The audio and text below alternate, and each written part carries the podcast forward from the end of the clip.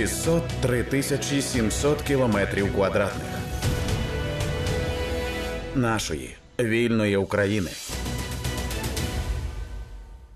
Ердоган схиляє Захід пристати на вимоги Кремля задля відновлення зернової угоди. Чому президент Туреччини став на сторону РФ у цьому питанні після переговорів із Путіним? Чи ЄС може піти на певне пом'якшення санкцій проти країни-агресора? Це нам пояснив кандидат економічних наук та головний консультант Центру зовнішньополітичних досліджень Національного інституту стратегічних досліджень Іван Ус. В ефірі Громадського радіо працювала Олена Новікова. Здебільшого ми будемо говорити зараз про саме публічні заяви, які лунали, наприклад, з боку пана Ердогана, і чутки, що там між ООН та Кремлем відбувається. І я дуже намагатимусь стримати емоції, тому що от ми коли з колегами переписувалися, я з цього приводу, мені весь час хотілося, як мене аж трясет капслоком писати, пам'ятаєте цей мем? Був, тому що дуже якісь, як на мене, я буду дуже рада, якщо ви мене заспокоїте. Але дуже тривожні висновки я для себе, як панікер професійний, зробила вже. Отже, була зустріч G20 в Нью-Делі, лідерів саме Великої Двадцятки. І за підсумками зустрічі була у Ердогана прес-конференція. І журналістка Української служби «Голосу Америки» Тетяна Ворошко, вона попросила Ердогана про коментар. От поясніть, були озвучені російські вимоги, і от як ви ставитеся до критики можливого задоволення цих вимог, тому що ви ж їх з одного боку просуваєте, а з іншого боку ви усвідомлюєте, що це може стати сигналом того, що агресія військова, яка триває вже, вона врешті-решт дозволяє Росії досягати своєї мети. І от пан Ердоган навідповідав такого, я от зараз просто процитую першу частину. Путін наголошує на наступному. Захід не виконав наданих нам обіцянок. Він каже, ми можемо надати зерно безкоштовно. Туреччина може переробити це зерно в борошно. А ще співпрацюємо з Катаром, відправимо це зерно в бідні африканські країни. Ось що говорить президент Путін. Тобто, пан Ердоган чомусь не згадує в своїй відповіді, чого саме вимагає Кремль за оце нібито безкоштовне зерно. Ну то я нагадаю, Блумберг, 9 вересня, посилання на 3 турецьких чиновників, обізнаних з переговорами. Були закриті перемовини лідерів Великої Двадцятки. І Ердоган закликає їх, давайте схвалимо вимоги РФ щодо зернової угоди. Пом'якшення санкцій, які заважають Москві постачати добрива та сільськогосподарське обладнання. Але таке пом'якшення, що я як дивлюся, це просто зняти їх та і все з цього сегмента взагалі. Відновити підключення РФ до SWIFT для міжнародних платежів. І от тут нюанс. Раніше йшла ж мова про одну дочку цього Россельхозбанку, а я з повідомлення Блумберг так зрозуміла, що він каже, давайте взагалі банки російські підключимо, та й по тому. Ба більше, він каже, давайте сприяти тому, щоб російський експорт продовольства страхувала лондонська компанія Lloyd's. Провідна просто, одна з провідних світових компаній. Пане Іване, я от зараз все читала, коментуйте, будь ласка, бо я зараз в ефірі чогось не говорю. Пан Ердоган його іноді дуже заносить, іноді він в своїй грі між, скажімо так, і вашим, і нашим, як то кажуть, він іноді, як на мене, програє. Тому що дійсно, коли робляться подібні заяви, він чітко розуміє, що ці всі вимоги, вони не будуть задовільні, їх не приймуть ані Україна, ані партнери України, бо ані до SWIFT підключати, ані страхування лондонської, скажімо так, компанії Lloyd, цього всього не буде. Водночас він каже Путіну, що бачиш, я же... Батя, я стараюсь. Да, я стараюсь. Ти ж там щось на мене ображався, що я там відпустив азовців. Так бачиш, я ж і інше роблю. Тому, як на мене, Ердоган спеціально робить такі неприйнятні заяви, щоб потім казати Путіну, дивись, слухай, зробив все, що міг. Не склалося. Не склалося. Вибачай. Тому що, тут ще є питання, чекаю, коли буде більше ясності по ньому, що зараз в Середземне море увійшов найновітніший авіаносець Сполучених Штатів Америки Форд. Джеральд Форд, названий на честь колишнього президента, хоча в США не буває колишніх президентів, його з нами нема вже в цьому світі.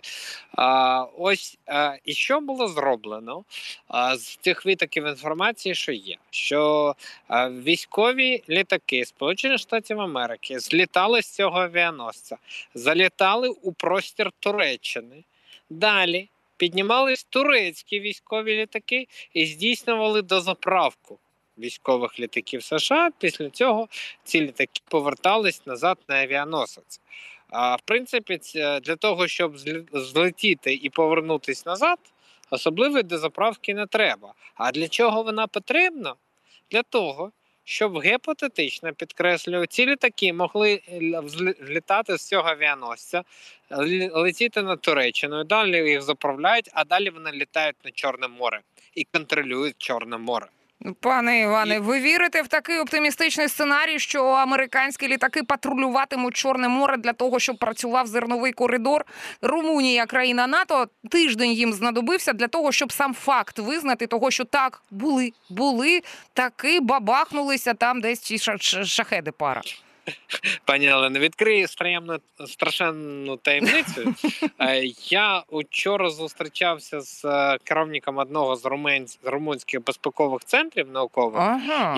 І він мені показав на своєму мобільному телефоні, смартфоні, відео, яке йому передали румунські прикордонники. На цьому відео видно, як румунські прикордонники стріляють по дронам, які летять по Дунаю. На жаль, вони їх не збили, і там навіть видно прильоти цих дронів. Але сам факт того, що вони не просто дивились на них, вони їх реально... Вони вже почали по них стріляти, коли вони так залітають. Це круто. Вибачте мій сарказм. Так, я розумію, що як багато хто відреагував з моїх знайомих, що офіційно вони ж це не визнають. Бо тоді вони сторона виходять війни. Ну, якщо вони стріляють по дронам. Водночас, принаймні, є, скажімо так, відео, де вони це роблять. Тобто, знаєте, все ж таки певні кроки вже зроблені. Інше питання, що рішучості, але тут вже питання не до Румунії. Тут питання до її партнерів по НАТО, насамперед Сполучених Штатів Америки, стосовно того, що треба якось більш гучні заяви робити. Водночас, те, що такі тренування були проведені, це те, що також може зараз з'являтися, але неофіційно, у Путіна на столі. І те, що може йому казати Ердоган. Бо Ердоган може йому казати, що дивись, я роблю такі заяви, які тобі сподобаються. Водночас, якщо, скажімо так, ти не будеш повертатись до цієї угоди, то тоді ж можливий сценарій, на який не тікає перебування цього авіаносця США, саме з метою прикриття. Плюс не забувайте про ще одну заяву Румунії, про те, що вони можуть збільшити пропускну здатність для нашого зерна до 4 мільйонів тонн. Нагадаю, що до початку повномасштабної війни було 400 тисяч. Тобто в 10 разів збільшується. Зараз 2 мільйони. За рахунок чого? Це за рахунок оцієї перевалки зерна на рейді? На рейді, і я так розумію, що, можливо, якісь проекти реалізуються. Бо, знаєте, ми якось так опустили всі, що Італія почала реалізовувати проєкт сухого порту в селі Городня, це Закарпатська область. І в чим вона цікава? Це місцевість, і це конкретний цей пункт, тому що до нього ведуть 2 залізничні колії 2 розмірів, нашого та європейського. І оця проблема, дійсно, я випустила це, я обов'язково поцікавлюся цією історією. Італійці вирішили з'єднати свої порти з цим містом Городня. Саме, фактично, щоб був маршрут від нього до них. І тоді території Угорщини, я так розумію, і Румунії, можна буде транспортувати це зерно. Але чому це місцевість така цікава? Тому що до неї приводять дві залізничні колії. Тобто ви привезли з України, ви розвантажили груз в цьому елеваторі, який там знаходиться, і коли вам треба відправити в Європу, то приходить вже з Європи потяг на своїй колії і знову ж таки під'їжджає до цього елеватора. Тобто там логістично дуже цікавий комплекс, він побудований був в 1985 році, але тоді в ньому ніякої цікавості не було, яке не було останні всі роки, але ця ситуація, вона, як то кажуть, зробила ваш вихід, як то кажуть, вихід цього зірковий час цього місця, тому насправді ідеї реалізуються. І цілком можливо, що Румунія також запускає якісь проекти подібні, які, можливо, були заморожені всі ці роки, але це не означає, що вони є. Принаймні, заяви міністра сільського господарства Туреччини, транспорту Туреччини, Румунії щось, з Туреччини почали, тому переконували. Ми повернемося ще до Туреччини, обов'язково. Так, тому, насправді, я вже тоді сам, повертаючись до Туреччини, Ердоган може казати Путіну, що дивись, що в принципі варіанти є. Тому давайте повертаєшся до реалізації Чорноморської зернової ініціативи. Так, я робив все, що міг. Ти чув, які я вимоги ставив. Вони неприйнятні, і через те, що вони неприйнятні, скоріш за все, будуть використовуватись інші варіанти, про які зараз всі розмовляють. Тому, щоб не використовувалися інші варіанти, давайте повернешся до старої цієї схеми Чорноморської зернової ініціативи. Так, ти не отримаєш того, чого ти хотів, але водночас буде реалізовувати цей сценарій, і ви будете перевіряти всі суди, які будуть йти до України. Тобто ви будете контролювати цей процес. А так це буде відбуватись поза вашим контролем. Воно тобі треба. Тобто, знаючи всі, скажімо так, підходи Ердогана до політики, до відстоювання своїх інтересів, і того, як він поєднує з одного боку заяви, які він зараз зробив, з іншої сторони те, що він відпустив азовців, і взагалі ніяких коментарів не було з його сторони. Подумаєш, відпустили все, хлопці забули заплатити за каву. Пане Іване, от стосовно кораблів, от в мене так питання, я побіжно, ви пояснили вже, навіщо Ердоган саме ці озвучує кремлівські вимоги і педалює їх, але от зняти санкції з транспорту морського, який перевозить сільгосптехніку, там добрива, техніку агропромислову, а вибачте, от європейці як мають на це дивитися? Росіяни скажуть, в нас тут сіялки, там Джон Дір веземо 5 штук, а насправді там, десь купа балістичних ракет. Хто це перевіряти буде? Як? Так, то я ж кажу, що я сприймаю як завідомо неприйнятні умови. Тобто робиться щось таке, показати Путіну, що бачиш, скільки я для тебе прошу, при цьому розуміючи, що ніхто з європейців не піде, як на зняття санкцій. Це, що ООН просить. Не ООН запроваджувала ці санкції. Те, що ООН там каже, що можемо в обмін на зняття санкцій щось зробити, а що ООН їх робила? Ні. Тому, як на мене, це певна гра така, щоб, як то кажуть, продемонструвати, що ми ж готові розмовляти. Не вдалося те, що ми пропонували, але давай і на чимось іншому зупинимось. Тобто, я підкреслю, я серйозно не сприймаю все, що казав Ердоган, особливо в контексті зняття. Пане Іване, дивіться далі. Справа в тому, що приблизно ті ж заяви, або ще навіть гірші, тому що це була таємна переписка, лунали з боку очільника Організації Об'єднаних Націй, пана Гутерреша. І в такому вигляді просто, що можна запідозрити, що десь у нього там в алькові портрет Путіна висить. Або рахунки його перевіряти вже час. От Більд отримав німецьке це видання, вони десь дістали службову переписку між МЗ та посольствами Росії та Туреччини з 21 липня по 8 серпня. По-перше, тут є інформація щодо Анкари про те, що Москва заздалегідь Туреччину попередила про вихід із зернової угоди. А далі у цій публікації йдеться, що була переписка, знов таки, був таємний лист Гутерріша російському міністру закордонних справ. Там він йому пропонує взагалі ледь не обнулення санкцій. Фігурує знов-таки та ж сама заява, що, мовляв, Lloyd буде страхувати ваші кораблі для російського експорту продовольства. От протягом буде готовий це робити протягом 4-6 тижнів. Ну, в Lloyd говорили про страхування, але українського експорту. Про це лондонська ця компанія веде переговори з Організацією Об'єднаних Націй, щоб надати страхове покриття для поставок українського зерна. Оце коментар їхнього очільника. Нещодавно Ройтерсу він давав, там 7, здається, вересня чи щось таке. От. А тут пан Гутерреш каже, Lloyd страхує Росію. Круто.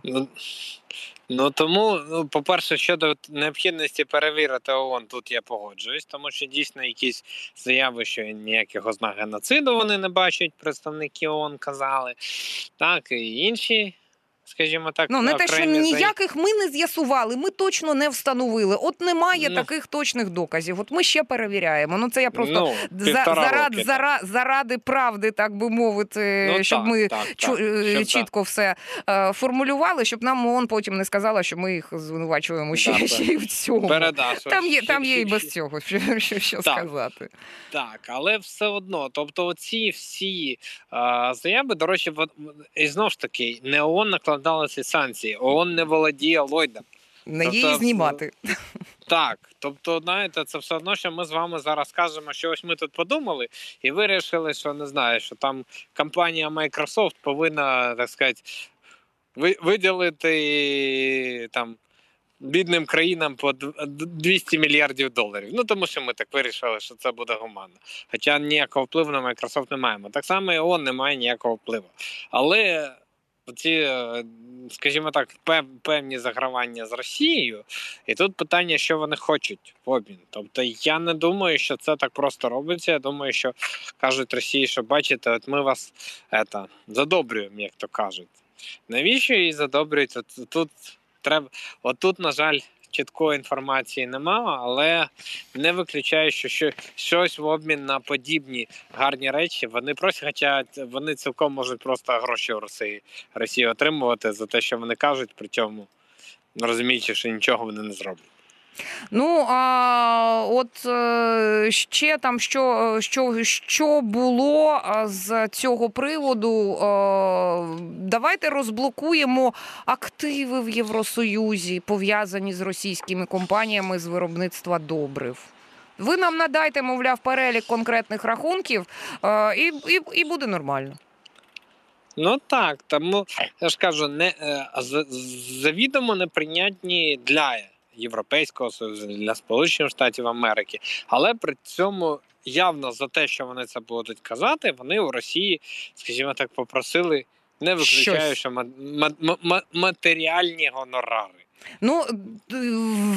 Я теж намагаюся усвідомити для себе, от для чого ООН таке робити. Вони кажуть, вихід Росії з зернової ініціативи вже спровокував недоїдання в Африці, на африканському континенті.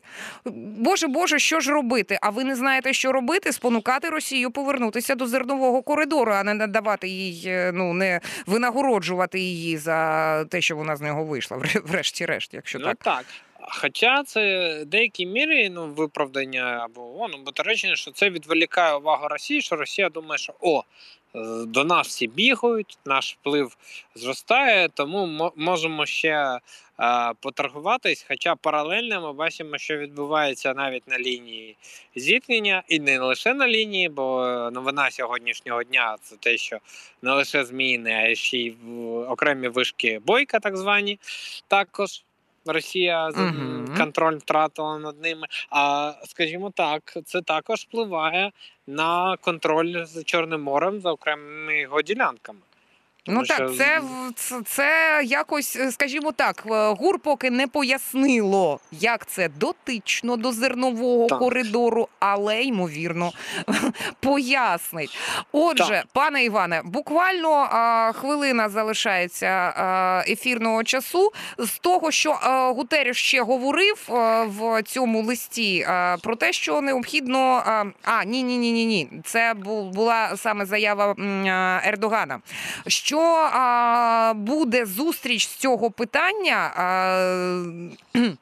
між росіянами, Україною, ООН та Туреччиною. Відповідно, поки він не уточнював, коли і що, і де, врешті-решт. Але якщо резюмувати от буквально двома реченнями, що на цій зустрічі відбуватиметься, можна вже прогнозувати чи зайве?